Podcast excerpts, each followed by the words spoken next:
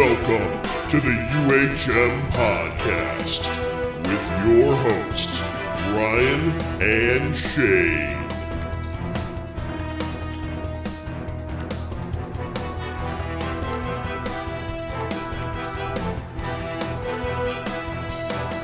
All right, everyone, welcome to episode 21, the 21st episode of the UHM Horror Podcast. 21 episodes? Really? That's it. And today, a very special day, because I made a note of it. I wrote down to remind ourselves that it was our one year anniversary two podcasts ago, Oh, Well, which we was- forgot to mention. Yeah, that was uh, that was a bit slack. We're always on the ball. oh yeah. So if you go back and listen to two episodes ago, you can hear our one year anniversary show that we forgot to mention. yeah, I think So- we've- I think it was a really forgot to men- special one. Yeah, Yeah. it was. Yeah, it was. Yeah, I think we didn't we mention didn't we realize that after we'd recorded the podcast? No, it was like days later. Uh, when I went uh, to, well, I said I after went to we post recorded it. I went to post it and it was like, oh no, it was a Facebook. Um, what do they call it? Mm. The the Facebook history. It said, oh, one year ago you posted this, and I'm like, oh shit. Oh, that podcast was so poor. That was Yeah, don't go. No, I I don't recommend anyone listen to the first episode. No. It's pretty fucking shit. Oh, it really is fucking shit. It's oh, yeah. What was it about? I don't even remember. wasn't that the Uh, Bone, the fir- Bone Tomahawk one? yeah, we did Bone Tomahawk and we did the the Romero uh, mo- uh, zombie movies for the Fucking first time. hell. Yeah. Wow. But the we we did the the Romero zombies again. Um, when was it in January? I think yeah, with with um Matt. um with Matt, and that's way better, way better. to Listen to Oh yeah, yeah. more we- insight. We, we covered all six films, didn't we, in that one, Yeah, yep, and had quite a healthy debate. yes, we did. Yeah. So that was good. That- Um, that was also awesome because I hardly said a fucking word throughout the entire podcast because I was just interested in listening to everything that Matt and Ryan were talking about. So well, the good the the good Yeah. part about having Matt on was I just let him go. You know, all you do is you tee you tee it up a little bit, you, you put the ball on the tee, and you just let him play the whole course. Yep, that's exactly it. And then it was afterwards Ryan went, You could have fucking warned me. and I was like, so yeah, ah, surprise. so we got our one year anniversary out of the way. Uh, for any new listeners out there, because there's probably one or two of the five people that listen to this, um, we're the official podcast of upcominghorrormovies.com, where you can get all your horror insight and whatnot. Um, I'm your host, Ryan. Uh, joining me, as per usual, is Mr. Shane Smith from over in England. Hello. Shane, how's everything going with you? Um, all right. right. And excellent. And uh, again, it, with me is uh, regular commentator and co-host Mike Whittemore. Mike, how you doing? Great. How about how about all of you? I'm doing fantastic. Thank you for asking. Uh, Shane, another repeat. and uh, s- special guest this time, uh, Ms. Valerie Burns, um, joining us over in Chicago as well. Valerie, how are you? I'm very good, thank you. Is it okay if I call you Val? Yeah, Val's much better. Excellent. That's gonna work good. so, um, so yeah, we're gonna we talk about horror movies and whatnot. Today's a little different. This is probably the most unique episode we're gonna have. Um, we're actually going to go into horror video games as the main topic of the episode, um, as opposed to covering movies. But before we get to that, um, I want to go over what everybody's been doing, listening to, watching, reading, whatever. Um, so uh, I'll I'll start with Shane. Shane, what's been going on with you? um, I've not been sleeping. I had a tooth pulled out on Tuesday, which was quite epic. I've been watching lots of movies because I can't play my Xbox because the um, the opening tray is fucked. So I've got to get that repaired. Um, I have been watching oh, repeats of um, Autopsy of Jane Doe because it's awesome. Um, Don't Breathe Again. I watched that. Nice. Um, and whatever regular stuff was on the horror channel, which I could actually stomach, um, because the horror channel in the UK is actually quite shit. Um, which Did is I did I see you were watching Sorority Row earlier? do you know Was what? You? Yeah, that was me. That was last night. It was literally watching that because there was literally nothing else on TV. Now Ouch. is that the Sorority Row remake? Yes, unfortunately so. Oh, Yeah, that was. Um, I watched that and I, I think I turned it off about. Well, it was the film had just finished, and I remember thinking to myself, "God, that ending is so shit. It's really bad. Why do people watch it?" And then I tried to go to sleep. Um, but music-wise, I've been listening to a lot of Anthrax, and um, oddly enough, I got turned on to the new Kreator album. Ooh, I'm proud of you. that's right up. That's right Yeah. up Mike's alley. eh? Yeah, and I have to say, the first track I listened to, I was like, "Mighty fuck, this is heavy. I like it," and it's almost Slayer-esque, um, like early Slayer, and uh, I was actually really fucking impressed with it. So that's been, I listened to that a couple of times, um, and then on a slightly different angle, been I've been listening to lots of '80s electro pop. Being being Oh, an eight, okay. being Well, an that's eight, from one extreme to another. yep. Um, being a um, 80s kid or growing up in the 80s is what I listened to when I was young. So it's and I still love listening to it as well. So yeah, that was quite cool. Oh, and I revisited uh, Marilyn Manson's Portrait of an American Family because I That's have his that's the first album. first album. Oh, the first one. Oh, okay. Yeah, the fourth album was Hollywood. Um, Oh, gotcha. Yeah, but uh, yeah, I was re- reliving that and enjoying that because I'd forgotten how good that album actually is. Hmm. So yeah, giving that a listen, and that's about it really. Nice. Now, Yeah, before I go to Mike and Val, uh, I'm going to put up a little stipulation, and I promise we'll get to uh, the Zelda game and the Switch that just came out. But let's let's do things that aren't Zelda and Switch before we get there, because I feel like we're going to ramble on for that for like 15, 20 minutes. But before we get there, we'll uh, we'll cover anything else. So so Mike, is there any movies, music, or anything that you've been watching that aren't Zelda? Yeah, yeah. Actually, uh, my Zelda comes in today. I actually didn't. Oh. Uh, I didn't grab You got Val got it. I was watching her play it, but it was for a very small time. Um, but uh, yeah, I've been I've been trying to listen to a lot more uh, diverse bands because you know you get busy and you kind of lose track of uh, you know who's coming out and stuff. But uh, there's one band I've been listening to a lot. It's a band called Gruesome. It's a death metal band from they're from like everywhere in the U.S. The lead singer is actually from uh, uh, an older band called Exhumed. It's Matt Harvey. He- It's a very good band. Like, it, if anybody knows any metal, like Shane probably has heard of the band Death. yes, Mhm. Yeah, well, like Gruesome is like a like a death like tribute band in a way. Like their Oh, okay. logo is like death related. Their music sounds like death. They just love death so much that they're designing their their own original music around them. And it's just it's Oh, a that's kind of that's interesting. yeah, it's it's just a fantastic band.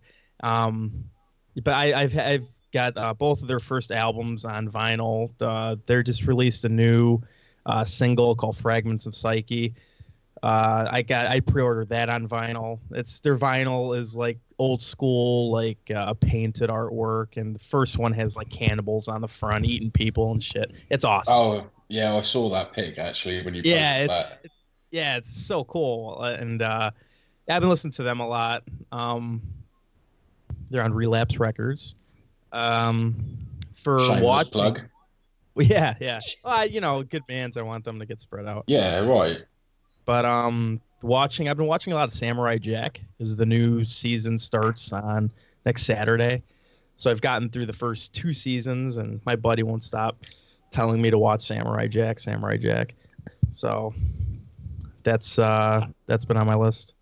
Yeah, I haven't watched those since since they aired them on the Cartoon Network, and I don't even I don't even think I've seen them all. I, I used to catch them. They were like in and out of Toonami, and then they were before Toonami for a little bit. Yeah, uh, it's And it's a used to- fantastic show. Yeah, I remember being good. It's like it's it, I like it because it's really like arty in a way. Like you watch it and there's not a lot of dialogue. It's very animated and uh, they use more sounds and, and visuals more than dialogue. And it's it's just Right. really cool for what they were doing at the time. And since it's coming back and like the original creators doing it, uh, Phil LaMarr is going to be voicing Jack again. It's just going to be it's going to be awesome. Uh, but other than that, just everything else is getting to me. I got the Switch. I don't have any games for it, but um, there's a lot of games coming out this month with Mass Effect and uh, the Kingdom Hearts re-release and the Switch. It's just a nightmare. So yeah, that's It's uh, just a nightmare. it's a lot of money. Yep. So, so Val, how about you? Have have you been uh, watching, listening to, or, or uh, reading anything recently? Well, as you guys know, uh, I was hospitalized for three days because of stomach issues. But so I was off of work for a week. So I spent the whole week gaming because you know, what else are you going to do to try and get your mind off of feeling like crap? So I went Yeah. through uh, all of Silent Hill 2. I went through a game called Deadly Premonitions. It's like a really Ooh. obscure game, but it, it's um basically like Twin Peaks pretty much. Like that's where they got most of their stuff from. Ooh. So uh it's on Xbox and 360 and PS3. I would say to get the Xbox 360 one because I have both. Because PS3 one's a director's cut, but it's so laggy and slow. The 360 one was Mm. better. And um that's pretty much it. Trying to Nice. get back into working again and stuff. So been cleaning a lot. So I got the Switch on Friday, and I haven't really been able to play it because I've been too busy cleaning my basement, making a game room. Sweet. Yeah, it looks. Game room. That's what I like to hear. Yeah. Oh, fuck's sake. Excuse me, guys. Got a phone call. One second. God, that was It a sounds booger. like it sounds like one of those like to- the toy robot. Hello. We get to hear his whole conversation. All right, But yeah, I mean that's pretty much it. call you back later. everyone quiet. We need to hear the details. Sorry about that. You good over there? Very professional, Shane. Very professional. I hope it wasn't important. No, it's my buddy Romick was uh, giving me a call. I don't really speak to him that often, but I've just told him I'm recording a podcast. Oh, okay, I'll call you back, and then put the phone down. So yeah, result. So, um, so I've been I've been doing a couple things recently. Um, I started watching The People versus OJ. It's on Netflix. That was awesome. This show is so good. I'm loving it. As someone who, you know, I I think I was in like, let's call it middle school to high school at the time of the OJ trial. Um, it's it's sort of interesting to go back and and relive some of the stuff that maybe I wasn't paying attention to because I was, you know, a kid at the time and didn't really care. Um, but not you know you get you get to experience it again, and everything's great in the show with one exception. Every fucking scene that they put in with the Kardashian kids yeah. is is like beyond embarrassing. I don't know what the showmakers were thinking when they're like, "Oh, we'll have this one 5-minute scene featuring the Kardashian kids because they're famous in 2010, so we got to put them in when they're in 1995." Like it doesn't make any fucking sense. don't get me That started. part about, sucks. don't get me started know- about the Kardashians. I know. But you know what's really surprising in that show? Like how much I like David Schwimmer. He's really cool, isn't he? He is awesome in it. yeah, he's so cool. Ah. So Ryan, did you finish it? No, I'm only on I want to say episode 5 or 6. They're in the middle of the trial right now. They've just Yeah. gone through jury selection, so So when you The finish the last starting. episode, are you gonna tell people not to watch it? Yeah. Listen, if it if it turns to shit, you bet I will. Ryan, just for the record, it gets better. Okay. Well, it's got to. I mean, I, I know how it ends, but Yeah, I mean, no, seriously, that TV show was fucking amazing. yeah. I think everybody knows I'm a big American Horror Story fan. So obviously, when I heard that Ryan Murphy was doing The People versus O.J. Simpson, I thought to myself, I need to watch this, and Yeah. um, I watched it religiously every week. Only problem was it clashed with The Walking Dead, so I then had to wait 24 hours before I could watch it on the on the um, catch up. Ah, you would have been better off with OJ. Well, yeah, in hindsight, yes. and um, I'm not sure when season two starts. Season two starts fairly soon, though. Apparently. Um, Oh, it doesn't end. um, yeah, they, they what they're doing with it, they're um, carrying on with. They got the same actors, but they do a different story, different theme story every season, like they did with American Horror Story. But it's OJ. Uh, no, it's not OJ. It's going to be a different story. Oh, Oh, I gotcha. yeah. Okay. So it, it's that's what I like about it. That's what I liked about American Horror Story because it's the same actors portraying different characters. I thought you meant they were going to show like after the trial when OJ's out like golfing with his buddies, and then like how he gets involved in the crime ring to to rob a guy of his own um, uh, sports memorabilia and stuff, and then he gets caught on video and then actually sent to prison. Yeah, that'd be quite funny actually. I thought you meant that as a follow up. That No, would be no, good no. yeah, that would be actually. But no, that's um, what I'm looking forward to. Yeah, sweet. Mhm. So uh, other than that, uh, last night I, I just I watched Logan, um, out in theaters, and I gotta say that movie is awesome. Um, it's not. I wouldn't even. I wouldn't even consider it a superhero movie if it didn't have fucking Wolverine in it. Then people wouldn't even talk about this like it's a superhero movie, because it's not. It's like a western. It's like a, a gritty um, sort of lone man out trying to protect people. It's got a lot in common with Mad Max, and um, it is the movie's a huge downer. Like you you leave the movie and you're like, oh my god. And in the middle of the movie, you're like, oh Jesus, I can't believe this is still like the whole movie is a is is a down note the entire way through. Like just when the audience is thinking like, oh, things are gonna get a little bit better and it's gonna get we're gonna have some fun, and then all of a sudden it's like, boom, punch to the balls, no fun. Um, but I, it really works in this movie. It's it's not like something because they did something totally different than any other superhero movie. It's sort of the same way that um, Deadpool is a spoof of superhero movies in a lot of ways. This movie is like a deconstruction of all their heroes, and they, they you know they even mention it in the movie where they have Hugh Jackman being like, all that stuff you read in the comics, it's all bullshit. None of it happened like that. It's not the way it is. And he's he's implying that the same thing about the movies. He's like, ah, the movies are all bullshit, blah blah blah. That you know, this is like sort of the real the real world and what's actually happening. And I don't know, I just really liked it. Elisa hated it. She thought it was too slow, but it is a slow movie. It's like a, a smolder the entire time because it's trying to be a western. I mean, it's it's the sort of the way those movies are. You know, there's little little sparks and flare ups of action, but the whole time it's just this smoldering, downtrodden plot that it goes through. Uh, there's comics called Old Man Logan. Is it the same thing as that, or It's Abs- based. It's based on that, isn't it? Let me let me clear this up. Absolutely not. Not No? only in the way that Logan is an old man. Right. That's the that's the only way that it is related to Old Man Logan. Has nothing to do with it. the The similarities are there are few to no mutants in in in the Logan movie. In the same way in Old Man Logan, there are few to, to no mutants.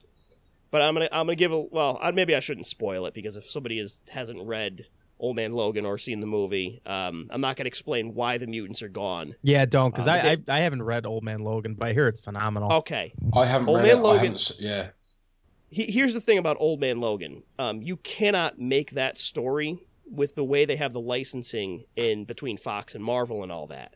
In Old Man Logan, other other than Wolverine, the main characters are the Hulk and his family, Hawkeye and his family, Spider-Man characters, the Red Skull, um, like all and um, the Kingpin, like all these characters that aren't owned by Fox are the story.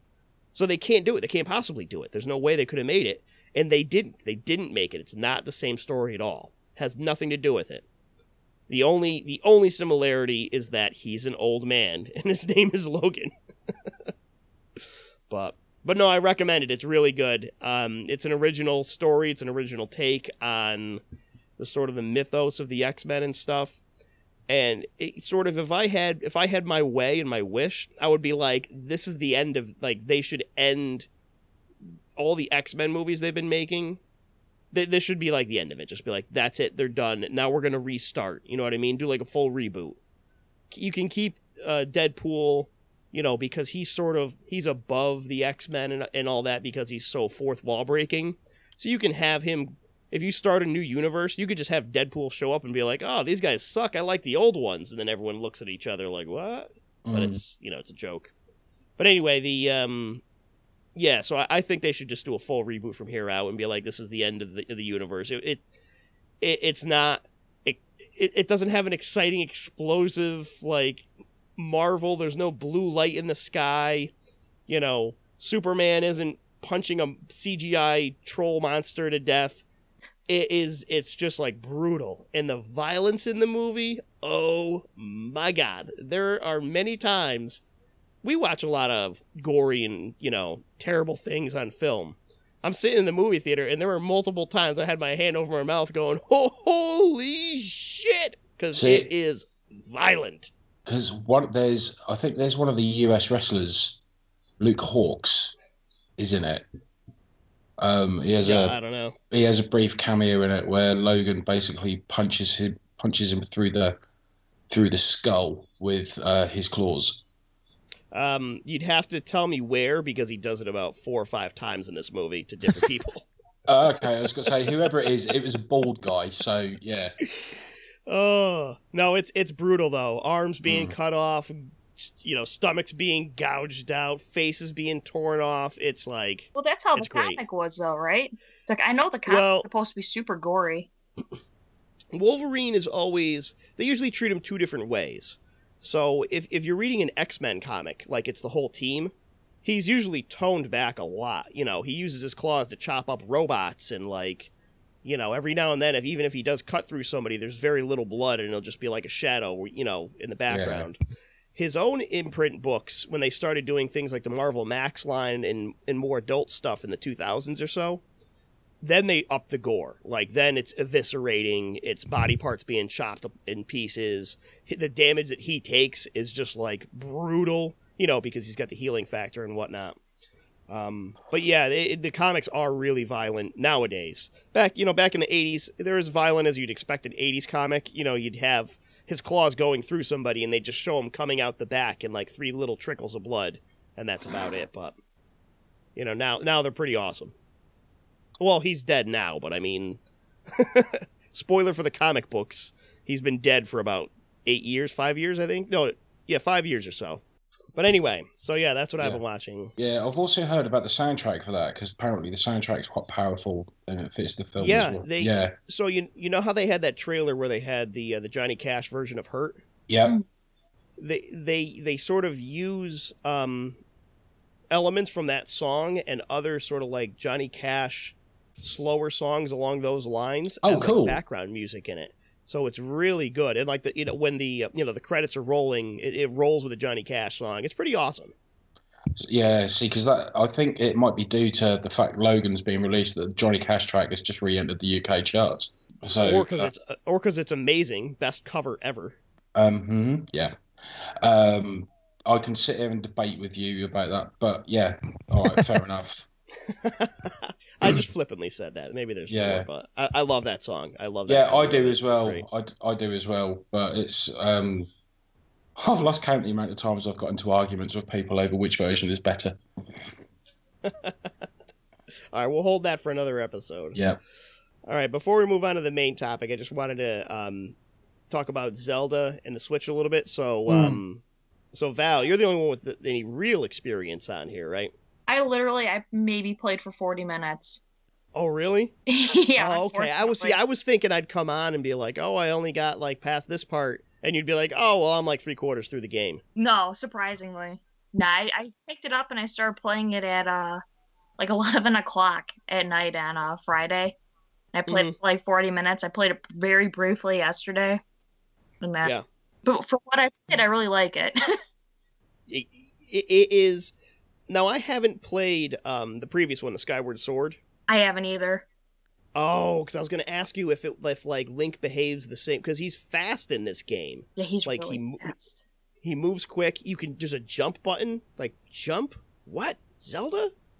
Doesn't make sense. But there's a jump button. I thought the game's really awesome. And my sort of my favorite part I had in the game is just dicking around in like the beginning. Yeah, Like, once you get out in you get out into the world, you can like do whatever you want.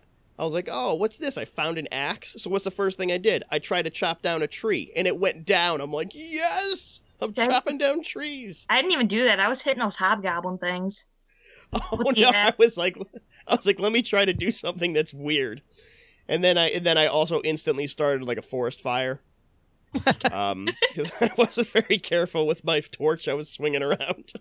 the guy's like, "Be careful in the tall grass." I'm like, "Don't tell me what to do, old man." Woof! Up it went. It's it's a real fun game. I, I the the versatility that you have in the in just the the amount of things you could do, the way you can take enemies out. You know, you don't have to use the sword. You can use a spear. You can use your bow and arrow. Once you get magic spells, you could use your spells to damage them and stuff. It, it- it's it's a big change from any of the Zelda games that I've played. Uh, like I said, I haven't played Skyward Sword, but uh, aside from that, all the other ones, this one is the most unique, I think. And I've only I, I'm pretty much the same as you. I've only played it for about forty minutes. Did you go to So- the ice place yet, where it's cold? I think Yes. it's really cool that they utilize temperature in this game too, and it tells Yeah, you just little- how cold it is. Like on a normal there's a night, little it's temperature scale. degrees. Yeah, yeah, it's crazy. Val and Yeah. I were Um, reading that uh, Kotaku posted it. They're saying disable the uh, the H the uh, the HUD on the bottom. They're like that's like the first thing you should do after you get out of the plateau. Is disable the HUD. They said they recommend using the HUD at the bottom, the little mini map, because you know just kind of show you what to do. But as soon as you get out of like the like I guess the training area, they said turn it off because it's a much better experience. You go where you want Okay. you know they're like it's just it's less clutter on the screen it's just like it's your adventure that way Yeah, that's basically where I, I'm just out of the um, the training area. I guess whatever you could call it, the, the first section. I'm, I just got out of there, so that's an interesting thing. Maybe I'll do that. Um, i think it's in the options they, they call it like pro uh pro hud mode or something and if you turn that on that means everything on the bottom's off now, the other thing that I thought was really cool on the Switch, and I tried it for the first time today, was I was able to play the full Zelda game while taking a dump, oh My and that's that's that's a big step up. Yeah, You know, was forget- more polite. I did it yesterday while I was cooking. Oh. no, I'm going right for it. You know, forget playing Angry Birds or whatever on your phone. I'm like, no, screw this. We're going big time. We're just going full Zelda. my buddy plays smash brothers on his wii u on his toilet all the time Oh, see, my Wii U's too far. Like, if the, the controller would wouldn't make it to the bathroom. You know what I mean? Because the Yeah. Wii U has to be connected to the Wii. yeah And my bathroom's too far from where the Wii U was. did you so, So- you didn't get the pro controller yet did you It's uh, it's coming tomorrow. Actually. oh man it's so Uh, nice Yeah, that, I went to yeah, so I I ordered the system. I was lucky enough to get a pre-sale from Target. It came in uh I and I pre-ordered the, um, a couple games. I got that and one two Switch from GameStop. And I didn't order the Pro controller yet cuz I was iffy on it cuz it's expensive. Um but then after reading the reviews I'm like shit, now I want that Pro controller. Went there and they didn't have it in stock, so I just popped on Amazon and uh, it'll be here Monday. yeah I'm, it's lucky that you got it because it kept selling out yeah, Mm. because I Yeah, had, I guess that's the story is with the Pro controller is the way to go on these games. oh yeah I had to go to GameStops and I had to get a bundle in order to get it. And then when they sent it to me, I didn't even get the bundle part. I just got the controller, and I was like, I didn't initially want it, but now I do. Where's my damn bundle? Because it was supposed Yeah. to come with the starter kit. Holy shit. I was so pissed. That sucks. So, yeah, Zelda's awesome so far. Can't wait to play more of it. Um, what, now, Val, let me ask you this, because you've only played a little bit of it. Do you think the Zelda game is enough to be worth buying the Switch for? Oh, damn straight. I mean, even if you're not a Zelda fan, if you just like an open world game, this game's a lot of Mm-hmm. Yeah, it's it's got elements of like Skyrim. It's got elements of Far Cry. I thought was awesome. I'm going around and you find enemy camps, and I'm like, "What? This is totally Far Cry." And then you know, there's like a t- the tower unlocks a section of the map, and I'm like, "Oh, that's definitely Far Cry as well." And you could you could decide how you attack the enemy camps. Like, do I want to sneak in around the back and snipe them with arrows, or do I want to pull out a bomb and just throw it right in the middle and see what happens? I just I've never up played a walls. past Zelda game before. I played a little bit of the very, very first one on the Virtual Console for Wii U, but that's that's about it. So I'm excited for this being actually like my actual first Zelda game. You've never played a Zelda game. I could never get into them. Never. I had Wow. Ocarina of Time when I was a little kid. I, I played a little bit of it, but I just couldn't get into it because it was so overwhelming for me when I was so oh my young. god, I love that game. Yeah, I got to play it again all because time. Val's got it on her uh, 3DS, so I want to pick it up again. But yeah, that's uh, a great version of it too, the 3DS one. Yeah, I thought so too. I like the Majora's Mask one a lot, so I went out and bought that one too.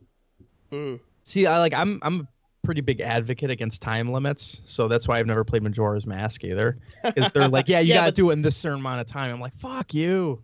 Yeah, but Mike, the time limit resets and you're just back to the sort of the beginning again. But, I like, a lot of know. the stuff But you've done is everything done. resets too, though. Unfortunately. Yeah, yeah, that's true. I true. found Maybe that out Val the could kick me in the ass about that. I did one of the levels in Majora's Mask, and I got all the fairies, and then I forgot to go to the fairy lady after I beat the whole thing, and I did the song of time and reset it, and then I had no fairies, and I didn't have the mask that I was supposed to get, and I was like, son of a bitch, I have to do this again, and then I didn't touch it for like months. I was like, I'm done with this dumb game. I just wanna I've done play that it. in so many games. I just want to play Majora's Mask just for the sake of me, like appreciating that artwork for the moon.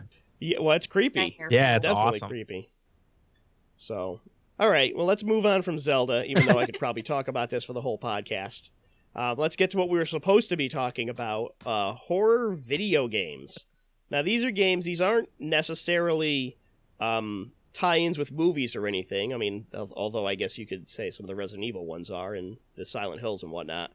But um, we're just talking just in general video games with horror elements or that are based on horror.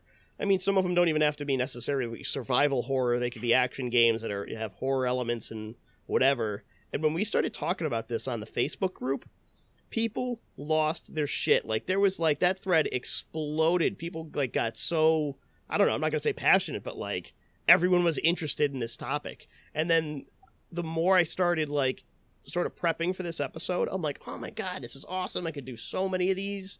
Like we could we could do a series of horror video game episodes. I feel like forever. I There's just actually bought a too many of them to cover. somebody uh suggested on there. Of Which one was that? curiosity. Overblood. I just started playing it. It's for PS1. It, Mm-hmm. It's pretty interesting. Like I haven't really gotten to the horror element of it yet. I found like some dead guy in an elevator, but it's like the first thing you find, and I was like, "Oh, all right, well, okay." And then I went to save, and my memory card didn't have any more saves. So I was like, "All right, well, You only for you only day." get like 15 slots if you got a regular memory card for the PS1. I have every single game on that memory card from when I was like five, so there's no Wow. that. Uh, I yeah, I've- got like three or four memory cards still laying around, but my original memory card with all my original saves is, is actually right now it's plugged into my PS2 sitting there. Because every now and then I'll fire up like one of the Street Fighter games or something and play through it. But um, but yeah, so uh, on into the topic itself. I don't know. I guess we could just hop around a little bit, but um, I'm gonna start with you, Mike. Um, which games or game or games did you want to talk about in this one? Um, well, since it just came out, I wanted to talk about Resident Evil 7. Right. Um, and I also wanted to talk about another Capcom game that's super underrated called Haunting Ground. mm-hmm. Um, All right, so let's let's hear about Resident Evil Seven because I haven't played this one yet. Um, because so Val and I sat down and played it. She, you know, uh, most of the time played it, but you know, I played a little bit as well, and it was just, you know, okay. I'm gonna say this first. I'm a big bitch when it comes to horror video games. I am the biggest wimp there is on the planet. I don't know if it's because I'm controlling the character or does video games do a horror atmosphere better, I think. But Well, it's more immersive. You are the character. yeah, and it's like you're controlling it. So it's just oh, it's like it's, it's so much more unexpected because you know movies have scripts. This is like you know they uh, the game developer developer could just be like, hey, fuck you, you know, and you're like, oh shit. But um, yeah, Resident Evil Seven. I'm not huge on the lore like Val is. Val like knows that shit like the back of her head, or hand rather. But um, Resident Evil Seven was a great experience for if you're into horror. Um, it's as a very heavy Texas Chainsaw Massacre vibe.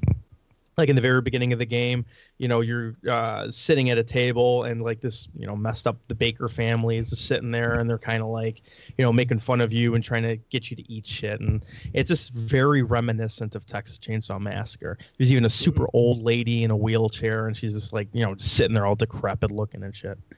Um, but once you get out of that little area, it's like you're on your own. You're just immediately start the game and you're you have these pursuers and you know immediately you're getting chased the entire game you're you're you have to do all these things the uh and avoid the bakers as much as you can the entire game um Mhm. it's not like an automatic death if they find you but they will chase you and they will you know beat the shit out of you Now th- Um, th- this one's also it's first person, right? It's not Yeah. like Yeah. the other Resident Evils. Yep, it's it's it's first person, so you really got to be, you know, you got to look around and make sure, you know, you listen and you got to see if he's around the corner or not and like they'll they'll say stuff too to give you clues of where they are. They're like, you know, you can't hide and it's like, well, how close is he? And you don't want to peek your head out because you don't want to know, you know, if they're coming or not. It's just it's very well done because it's it's a Mhm. constant intense feeling just constant throughout the whole game. Now, from what I understand, also this um, I- I've only seen a couple clips online of, of like people playing it, um, but there's also parts where you have to like you have to hide, right? Like you have no choice; they're coming, and you have to like find a location to hide yourself so they somebody passes you by, right? Isn't there spots like that? Uh, sort of. Like you know, it's a survival horror game. So if you don't have the ammo, if you don't have the the weapons to deal with them at the time, you could be in a small little room, and they Yeah. could be in the adjacent room, like looking for you. So you're gonna have to like Yeah. hide for a few minutes for them to fuck off. Gotcha. But um, and um, go ahead. Yeah, I was gonna say, be, you don't have to give any spoilers or anything, and I don't, I don't know how far you've gotten in it. Is it connected to the other Resident Evil games in terms of story? Well, Val and I beat it. Uh, she beat it Okay. in like two days, and uh, it is connected. Yes, it's connected, but in a very small way. Like there's no huge hints throughout the whole game. But it's just like, you know, a little thing like maybe here or there, and you're like, Right. if you're really good with the the Resident Evil like history, you'll you'll kind of think you know who this person is or what they're talking about, and yeah, I mean for that aspect, but they don't shove it down your throat. It feels like a completely new game. Right. I was actually wondering why. I, I, I really thought they were going to use this as a jumping off point to sort of restart the Resident Evil series and, like, you know, not call it Resident Evil 7, but, you know, call it something else, whatever, Resident Evil Rebirth or who, you know, whatever. Like, I thought, I really thought they were going to do that since it's such a drastic change in, like, gameplay and everything else. You know, it's, it's not necessarily Romero inspired, it's more Texas Chainsaw Massacre inspired, like you said. Yeah, and it gets uh yeah, it's not Romero at all. like it's it's very out there. Some of the um pursuers they you know have uh not human like elements to them and it's just it's not a they're not zombies. They're just it's really like weird and fucked up. Nice. Um, but like everything's like classic Resident Evil. You have to find you know green herbs and red herbs, and you have to you combine them and shit. And it's just, yeah, it's it's classic Resident Evil, but it's not. Do the herbs take up as much space in your inventory as a shotgun? Uh, Val, what do you think? That's what I like though about the combining thing. It's like you can have like a million herbs and you just combine them, and it's like okay. That always bothered me in the Resident Evil games because you find like you have an herb and you picture, okay, physically this thing has to be the size of a plant. Fucking stuff four of them in one pocket. It shouldn't take up the exact same amount of space as a shotgun. it's like more than a shotgun usually. That's like if you had a shotgun, a pistol, and also a knife. That's yeah. four herbs. Yeah, but the so- uh, the inventory is pretty uh, lenient. Like they, you can find backpacks in the game, and you can upgrade your storage. And Right. uh, yeah, it's just it's a lot more forgiving than past Resident Evil games, I think.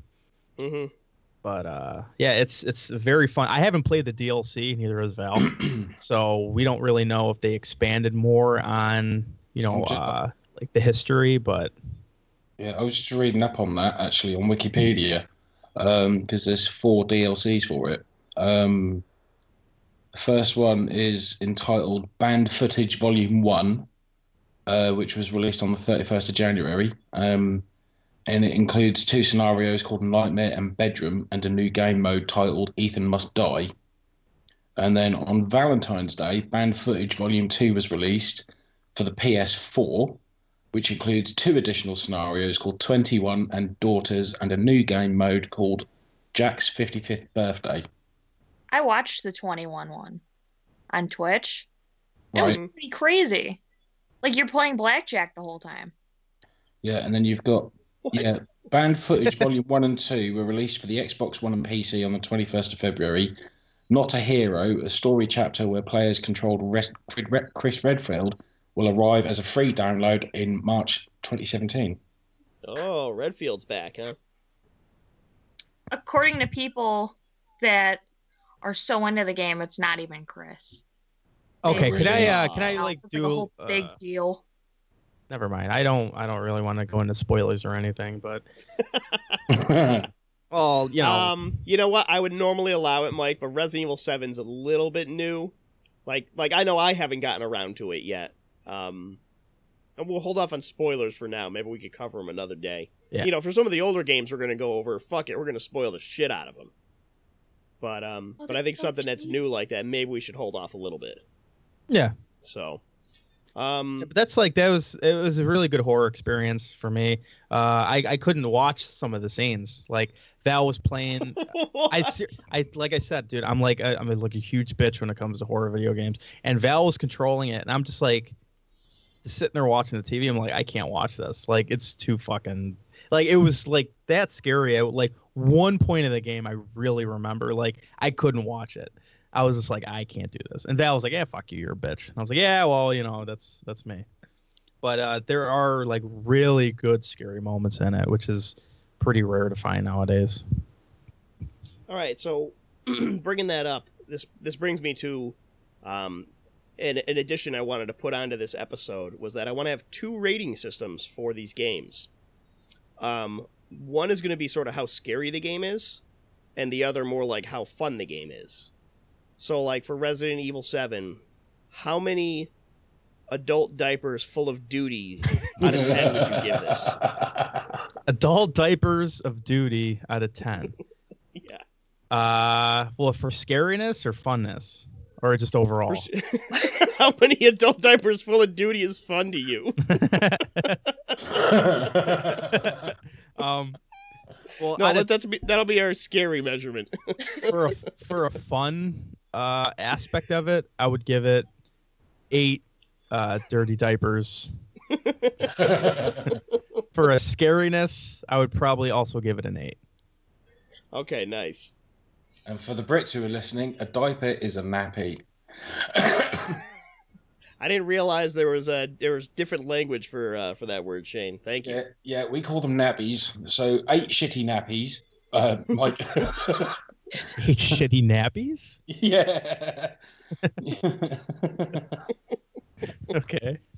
we'll learn something new every day. yeah. Yeah, we we not only entertain, folks, we educate. That's Yeah. what we're here for. All right, that's awesome. Um, do you want to do your next game, or you want to, we'll, or do you want to cycle around? Sort of, we'll do one game per person, Mike. Um, yeah, you could do one uh, one game per person. All right, Val, do you want to go next? Yeah, I could go next. All right, which one did you want to cover first? I'll cover Silent Hill 2. Nice. All right, so um, Silent Hill Two. That's a PS2 game, right? If I remember right. Yeah. Um, now that one, if I remember correctly, it's not exactly a direct sequel to the first Silent Hill. All the Silent Hill games are connected, and they all sort of share a, I, I guess you'd call it. Um, they have the same catalyst that started the Silent Hill town or whatever you want to call it, Yeah. but they're all sort of separated, right? Well, one and three, I think three is not exactly a direct sequel, but it's still Harry Mason. He's in it, and his daughter is in it. Mm-hmm. So, but yeah, this Silent Hill 2 is like a completely off, not sequel, but I mean, you're still in Silent Hill. Yeah, right, right. You're it's in Silent Hill. It just doesn't. These characters don't really have anything to do with the characters in Part One. No, and you don't even see anybody from the first game. Like all the people that were in the town and stuff, they're not there. hmm So what's what's the basic plot of Silent Hill Two? So in Silent Hill 2, you're a character named James Sunderland, and you get a letter in the mail from your wife. Lo and behold, she's been dead for three years. So he, you know, he's like, Well, I want to figure out what's going on. So he goes to Silent Hill because she says that in the note that she wanted to go back to Silent Hill. They had a vacation there before she got really sick. And she's like, You promise you take me there again someday and you never did so i'm going to be waiting in our special place. So he's like okay. So the whole game you're trying to figure out what's going on. You're trying to figure out pretty much i mean you know where to go. She you were in this really nice hotel and you're trying to make your way to there but the place is haunted. You're seeing all these like there's uh four other people that are in the town that you can talk to. And what I think is cool is that like everybody sees something different in Silent Hill. So Silent Hill uses like the psyche of the visitors to coincide with the enemies. And um that's why in Silent Hill 2 like the bubblehead nurses have huge chests and stuff and there's these things called mannequins and it's like two mannequin Yeah. legs on top of two mannequin legs and that's Oh, I forgot about those. Those are creepy as shit. yeah, I know. So it's like his uh, subconscious sexual desires. Uh, Pyramid Head, this is his first game in Silent Hill. Mhm. And he was created because uh, James felt like he needed someone to punish him because for not being there for his wife as much as he probably would have wanted to be and stuff. His, I mean, there's a lot in that game that says like, you know, it was hard for him for her to be so sick and he couldn't handle it and whatever, but he was there just to be there and she started getting like bad mood swings from it, so it kind of like made him not so friendly, I guess. Mhm. So yeah, but I mean the gameplay is typical Silent Hill game. Like you have to go around Silent Hill, you have to find keys, you have to find objects and whatever. You have to fight monsters because there's plenty of them. But what's nice about Silent Hill 2 is it really doesn't take away from the gameplay, like the whole lack of ammo thing. Like I, Mhm. I'm not really a conservative with ammo in games. Like I go crazy, and I never had a problem with lack of ammo. I always had a hundred plus for a pistol and stuff. So, I mean, it, it doesn't take away from the game. It was still extremely enjoyable. It's probably one of my favorite games. So. Yeah, now, I remember in Silent Hill One, um, I think I beat pretty much once. Once you get, I think it's the pickaxe or so, or a pick or something like that. Like I beat like the entire game with just that melee weapon.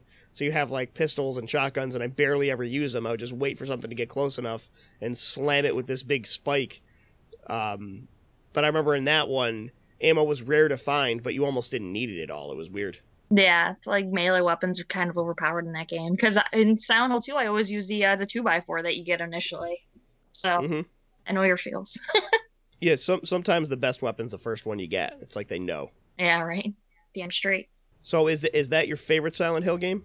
I'd say my favorite's probably uh the one they made for Wii and PlayStation 2, uh, Shattered Memories. Really? Yeah, I've Yeah. I think I've gotten all but two of the endings for that one. Wow. And is that just because of story, or you like the gameplay in that? I like the gameplay and uh, the story's interesting because it's like a, it's kind of, but kind of not like a reimagining of like the first one where you're Harry and you're trying to find your daughter and stuff. Mm-hmm. But it's like everything's different, and like the characters that are in the first game are in this game, but they're completely different, and it's like a total mind fuck Mm-hmm. but it I, it was enjoyable because like different things get you different endings. Like one of the endings, like anything that has like a poster with a woman on it or anything sexual, you can zoom in on their chest and then you get like a pervert ending and stuff. If you What go fuck? through the whole game, like with just your daughter in mind and you go through everything that you need to without like backtracking or whatever, you get like the good dad ending. If you screw around, you get the bad dad dad ending. The typical UFO ending. I never That's got that. yeah, you just only got the the nudity chest one, right? No, I got that one. I got the good and the bad dad. but I had to get the like the skanky perverted ending because I was like, why not? right. What else are you gonna do? Yeah, pretty much. Mm-hmm. So let's say, let's say somebody had never played a Silent Hill game. What's what's the basic idea of the Silent Hill plot, and sort of what does a Silent Hill game play like? Okay, so for most Silent Hill games, Silent Hill is this crappy, rundown, abandoned town, and people in the games are always called to it in some way or another. Like in the first game, Harry and his daughter Cheryl get uh spun off the road basically, and then Cheryl disappears, and they find themselves in Silent Hill, and he's trying to find her there.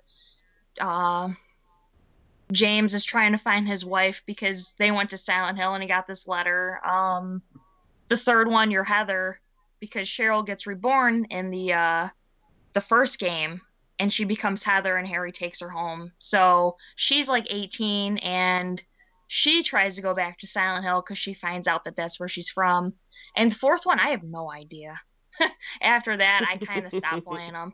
Yeah, the, I, I always think the interesting part about the games is sort of the it's sort of the otherworldly dimension you go you kind of go in and out of throughout as the game's playing.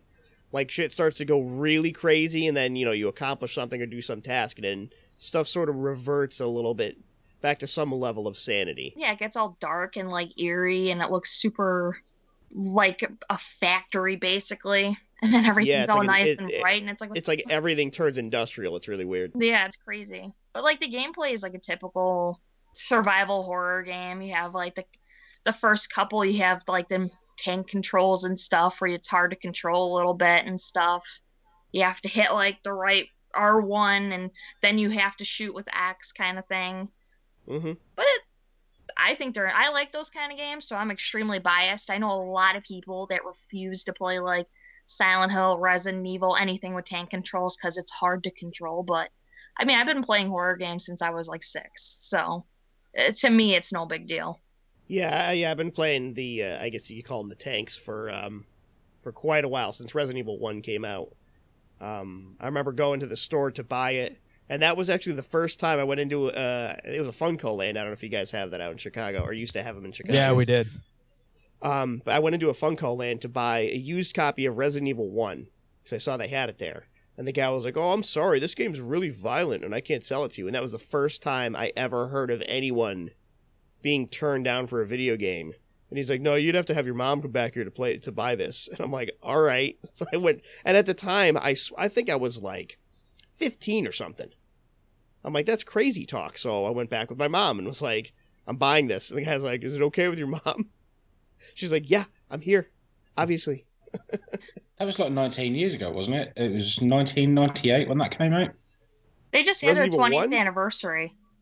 One couldn't have been 98. Yeah. That's got to be like 96. I think the very first one was 96, and then Was they it? released the director's cut in like 97 or 98. Yeah, the, the director's cut came around almost uh, either the, like just before part two or just after Oh, part two. fucking hell, yeah. that So as it's 1996 is 21st anniversary this year. hmm Wow. I thought, I remember playing it in 98. Yeah, that's probably the director's cut, and that that's the one where they added like analog controls and they expanded a couple scenes. Yeah, probably. and and then I, I think that there was a director's cut, and then there was the director's cut dual shock version, which added vibration to it. Yeah, I think Big that's deal the one back in I the day. There may have been may have been a couple of them. I don't remember. I do remember when Resident Evil 2 came out on release day.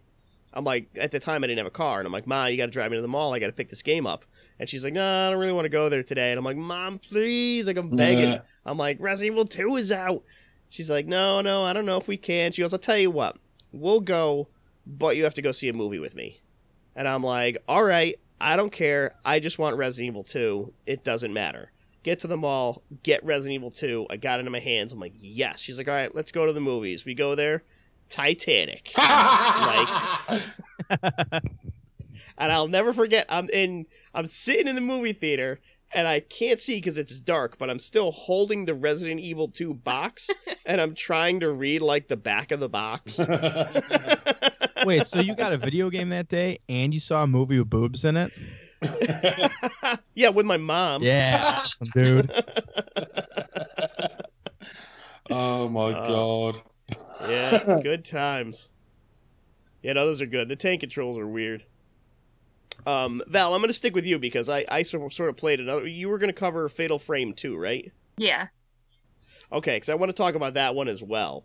Before we get to that, so on Silent Hill 2, how many adult diapers full of duty would you give this out of 10 in terms of scariness? like uh, like three or four but i mean i could I could take it so i mean even when i was younger it didn't really scare me but i mean it has like the jump scares or like the things where like there's one point where in like the beginning of the game we're in an apartment and you're in like this stairwell kind of but it's like hmm industrial like grading floor and then there's stairs and you have to fight pyramid head in that. And i remember being like 11 or 12 and i was like how the hell am i going to do this? This is terrifying. He's going to hit me with this giant sword and i'm going to die and i'm probably going to be stuck on this for like the next 40 minutes. Yeah. so like that kind of scared me. Like being in tight spaces and trying to run away from something with a giant sword is kind of terrifying. But i mean Yeah, like they have like the jump scares and stuff and a couple of things kind of made me jump even when i was playing it this last time because it's like you don't remember everything. Yeah.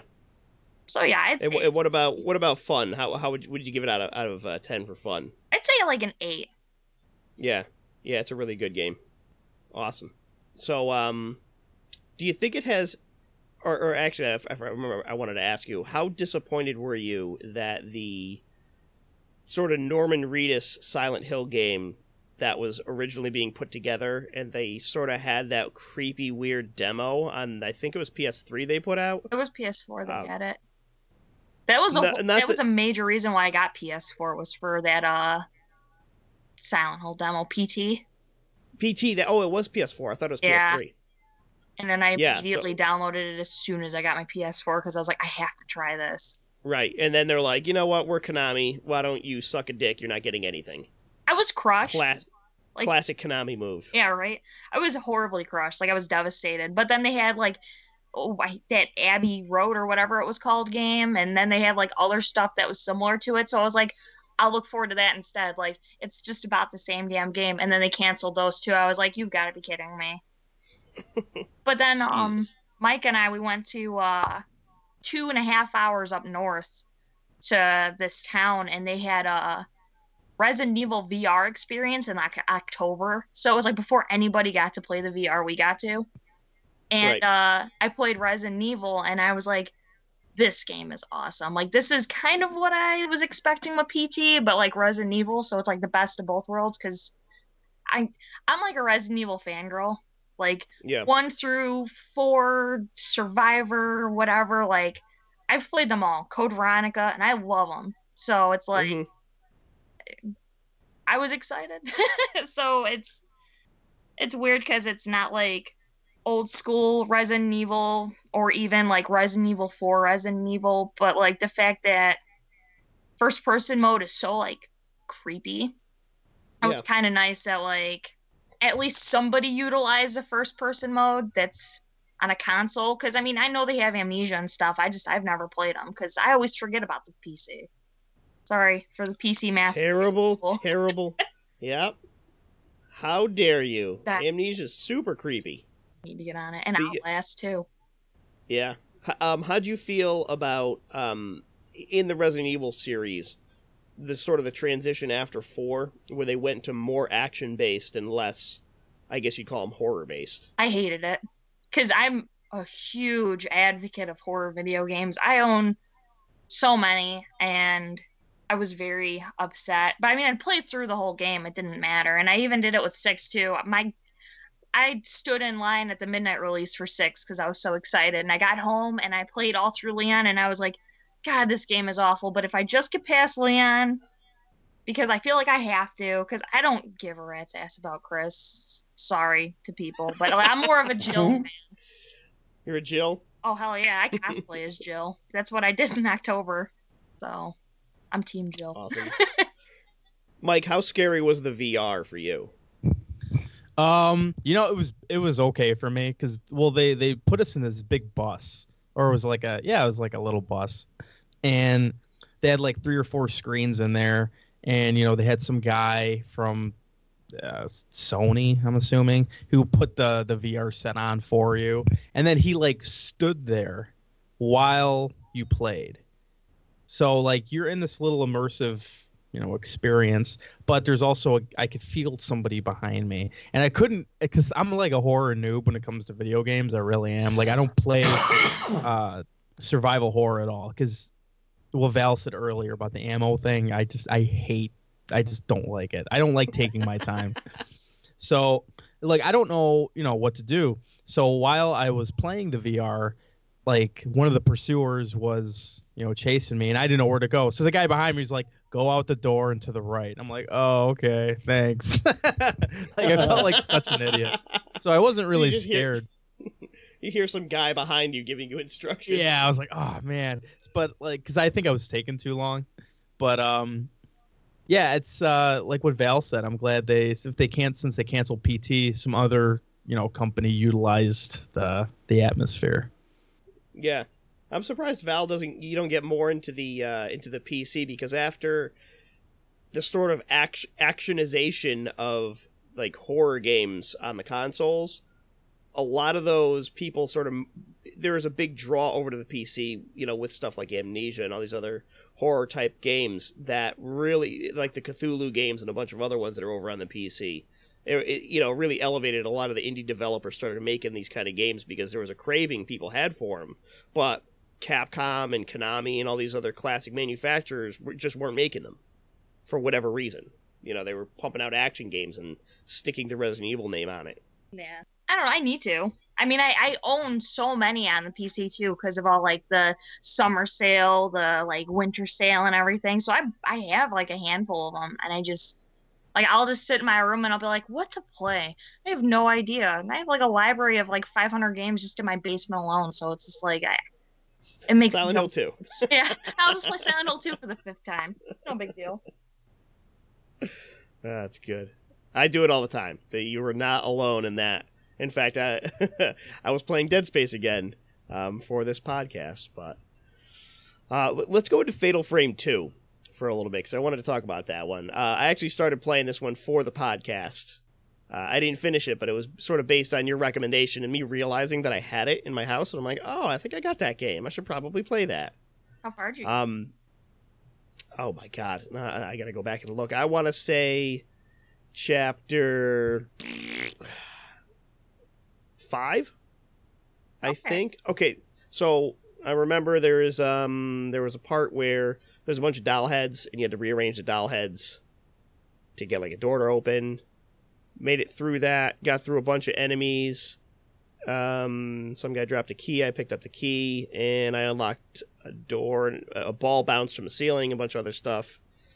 And I think I set up. I I got the key to get into the next area, and I just haven't gone to the next area yet. Like I saved and was like, okay, I'll get back to it. So I'm not actually sure how far that is. I think that's four or five, somewhere around there. Yeah, just around there. Because I know Um, exactly so- where you are. I I could play that game like nobody's business. Mike see me Mhm. play it in like four hours. I played it again for Christmas break and I beat it in under three. I know. But the So first time what- I played it, it took me 17 hours. But I was also 12 and it scared the bejesus out of me.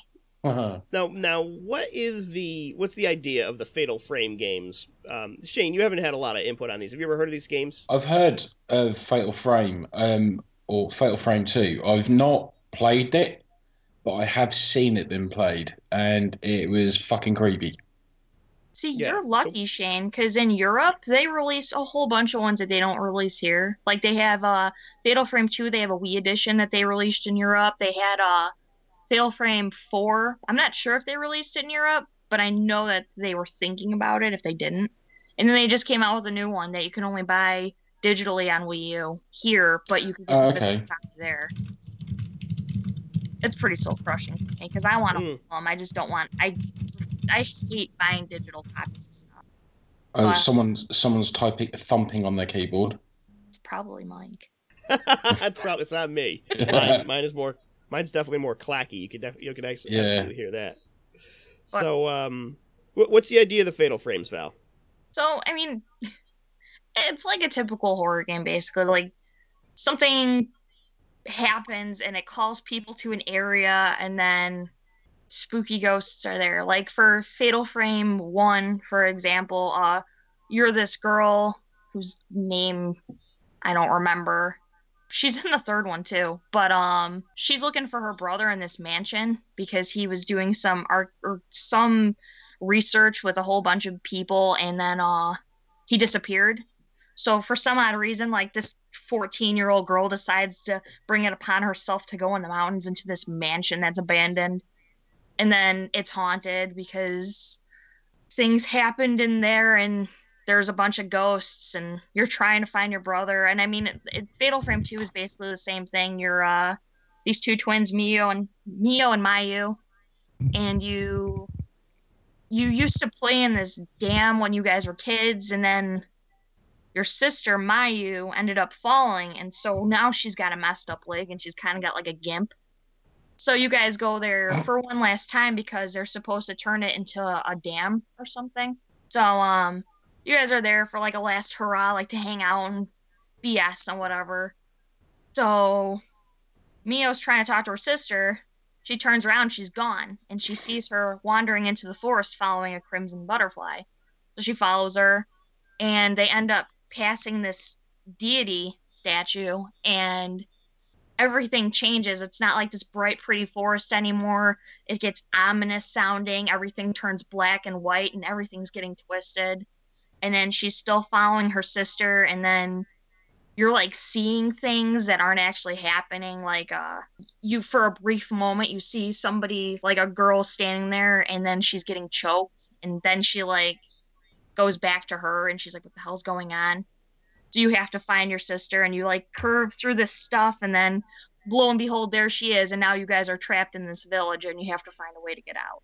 Right. and then the third one's a dream one. I thought that was weird. Like it only happens in your dreams. So i mean they're all kind of annoying. they're it's like the first two are kind of the same sort of but it's like the third one was like way out of left field. And the big thing about these games is um, instead of having weapons for combat, you just have a camera. yeah the camera obscura hmm And through the lens, you can see ghosts. And if you take pictures of the ghosts, it damages them. And there's various upgrades and special effect, special things you could put onto the camera, you know, to make your damage more, or or to make it easier to take the the the damaging or fatal frame picture, I guess they call it. yeah and um, yeah, it's just it's just a way of of upgrading and fighting the ghost with a camera. It's it's an interesting idea, and the only part myself playing it that I wasn't a huge fan of was the switch from uh, third person tank controls like Resident Evil into a first person um, the viewfinder sort of mode. like what's that it's called a viewfinder mode right you're looking you- through you the switch- camera Right, and you could still. I- didn't know you could still move around until I played the game for about 25 minutes or half an hour. really Like, I thought you were stuck in that position. You know, once you go into the viewfinder, then, like, I. I accidentally touched the right analog stick and I started moving, and I'm like, wait a second. Why would they make the right analog stick the move? well because you're looking I at the s- left Oh, I got so mad. I then uh, I went into options and found out that you can turn that setting off, and I'm like, oh my god, now it makes sense. But uh the reason why they have the uh the camera is because like there's like japanese folklore where if you take a picture of a spirit you're exorcising the spirit in a way so that's why they Mhm. used that and i thought that was pretty cool because it's interesting Yeah, it's interesting. Um, I thought that game was was pretty good, and I intend to finish it. I wasn't. I didn't think it was that scary. Like all the ghosts are sort of, you see them coming. Like they they show up on on the screen. You before you bring your even bring your camera up. You know, you see like a little ghostly image start, or you see like a blip of light or something. Like you know something's on its way, and then you bring your camera up to mm. see what's actually there. And I, I think that sort of deters from the horror a little bit. I think it would be would be better if the ghosts are more subtle before you get into camera mode. i mean that i mean they kind of are because like usually you kind of see like the apparition of it but when you bring the camera up sometimes they're more clear but i mean i kind Yeah. of agree sometimes it's nice because they have that little filament on the right bottom right of the screen that turns blue or red depending on Right. what the ghost is, and it gets brighter where you're facing them. And it's like that kind of it's nice because sometimes you don't know where the hell they are, but sometimes it Yeah. does suck because it's like be a little more interesting if it was a surprise. But hmm I mean, like I could play it now and not have like I could play it in the dark, completely pitch black, and I'll be fine. But if you would have talked to me 13 years ago, I was up for a month straight almost. I couldn't sleep. I was having nightmares. I was hearing because you, you can fight children, and I was hearing them giggle when I was trying to sleep, and I was like, I'm I'm done. Like I have to beat this game. I'm I won't be able to sleep. And then I beat it, and I was like, dude, I'm a fucking badass. I could do this shit. That's so funny. before I played that game, I was scared of everything. Like I, I, I did beat Resident Evil One. but That was terrible. I couldn't watch like horror movies because I was scared. But after I beat that, I was like, if I could do this, I could do anything. And now I play like I played Alien Isolation in the dark and stuff. Like that game made me a, a, a badass. Yeah. But I mean, you're. I've got to say, yeah, I've got to say the Res- first Resident Evil game scared the living shit out of me when I played that for the first time. When those dogs jump through that window, Oh, the, fuck. the first time you fucking see that, you lose it. You lose your shit. Well, not only that, it was where I was living at the time because we had like a picture window at the back of the front room, and there were no lights out the back of the house uh, in the backyard. So it's I'm playing the TV, I'm playing the game in the dark with the lights off, and you can't see shit out of this fucking picture window. And I'm sitting there playing the game, and then all of a sudden I just see this face at the window, and it's my it's my former housemate, and I just go ah, and literally throw the controller up in the fucking air, and um, then they came in, and basically I'd thrown the controller to the back of the TV, so we had to fish out the controller from the back of the TV, and all they said, "Resident Evil, yeah." that was it, and that was like that was almost twenty years ago. So yeah, Yeah. that was uh, that was quite funny. I'd say the That's most funny. terrifying thing about the first Resident Evil was that very first zombie head turn. I was like, Mm-mm, no, Yep, that was classic. yeah, so you look at that now and you think, my God, that game looks shit. It, really does. But I mean, at the time, it was fucking mortifying. Yeah, and, and at that point, especially, I can remember when we, you know, we, the first time I played, I think it was actually a demo disc. I don't even know if we had the the full game. I think it was on a PlayStation demo disc that we had, and um, I was with my friends and we're playing that, and that first zombie comes up, and you think because you know we've been I've been playing video games my whole life. I'm like, oh, this is the first zombie. I've got a knife. This will be an easy kill. You know, you, you you stab him a couple times, and then that'll be it. No, you hit him with the knife. He doesn't even fucking care. He still comes right through you and tears you apart. Mm. And you're like, shit, this game is serious. they're not kidding around here. That's sort of a great way to put it to to start the game. That they're like, oh, okay, I get it. My knife is almost useless, and I can't stop the first zombie with it. Eventually, you learn, you know, after playing the game for enough time, you could kill a zombie with a knife by yourself. But when you first play it, no way, no way. So yeah, that's good. So, um, in the Fatal Frame game, one thing I absolutely hated were were that the characters' names were Mayu and Miyu. That is the most annoying shit I've ever heard. like they they couldn't like just I don't know change change a little bit of the name. well, they're Meow twins. meow. That's Could've called 'em- probably why. Yeah, meow Yeah. meow. I thought that was really annoying. And then you know one of them's calling for the other because there are times when you'll switch back from one from one girl to the other, and then she's calling the other one's name. I don't know. That that that threw me off a little bit. Especially Um, because they almost look exactly the same. yeah, the, the the big difference is the limp. Like you're like, oh, I'm limping, Yeah. so I guess I'm this girl now. Because I remember the And first don't- time I played it, and you had to be Mayu, and sh- I mm-hmm. was just standing there, and I was like, "Wow, this game's getting kind of boring. Nothing's happening." And I was like, "Oh shit, that's me now." I know, right? I know exactly the part you're talking about. You're like standing there, and I'm like, go, come on, game, do something. And then you're like, oh wait, I'm controlling this one now. And I was like so rude. I was like, I already hate you. Because she's always yelling. Every time you walk too fast, she's like, wait. come back, Ugh. and it's like, dude, like just move a little bit faster. Right. It essentially turns into an escort mission where you're like, just keep it up a little bit. yeah, right. Just a little bit. I'd be like yanking her by the arm, like, come on, let's go. You could do that? No, I wish you could. yeah. If I was in that situation, my sister was lagging behind, I'd be like, you get your ass over here because I'm not fucking around in this goddamn village. not longer than I have to. It's your fault we're Is here. uh is 2 the best Fatal Frame game? Yeah, I'd say so. Because the Mhm. first one was kind of dry. Like the uh the graphics weren't nearly as good. They were kind of like the faces were kind of flat, and then the uh, voice acting it sounded like they were talking into a jug.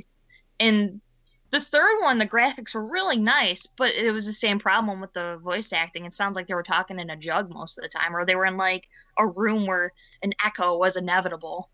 It's like the second one was like perfect. And I guess the reason because they made Fatal Frame 2 like almost immediately after they made the first one because I guess like too many people were uh, like terrified in the first one.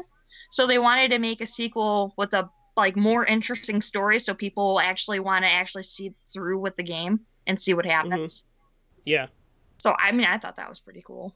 So what what would you give this out of uh, scariness and fun? 12 year old me would say this is like a 13 for scary. Me now, because I've done it so many damn times. I mean, it's like a, a four or a five, I'd say, for like a, a typical person. Yeah, I was gonna say the same. I I I put down a four for this for scariness. Yeah. But, uh, I And mean, I. and what about fun factor? I think it's a lot of fun. I mean, this is probably a game that I've played the most through. Like when I was playing it with Mike, I knew where everything was. I was telling him like background stories and stuff. Like I know you could ask me anything about this game and I'd I'd know it. Like I knew exactly where you were when you were saying like the dolls rearranging. Because I know you were Yep. in a room where she was hiding behind that shutter. And then when Oh, you were right, talking yep. about that door opening, it was that first hallway and that for there that house. And then the door opening was the staircase with the ball that falls through, and then the little kid opens the next door. I know all that crap. That's pretty good. I know it's a problem.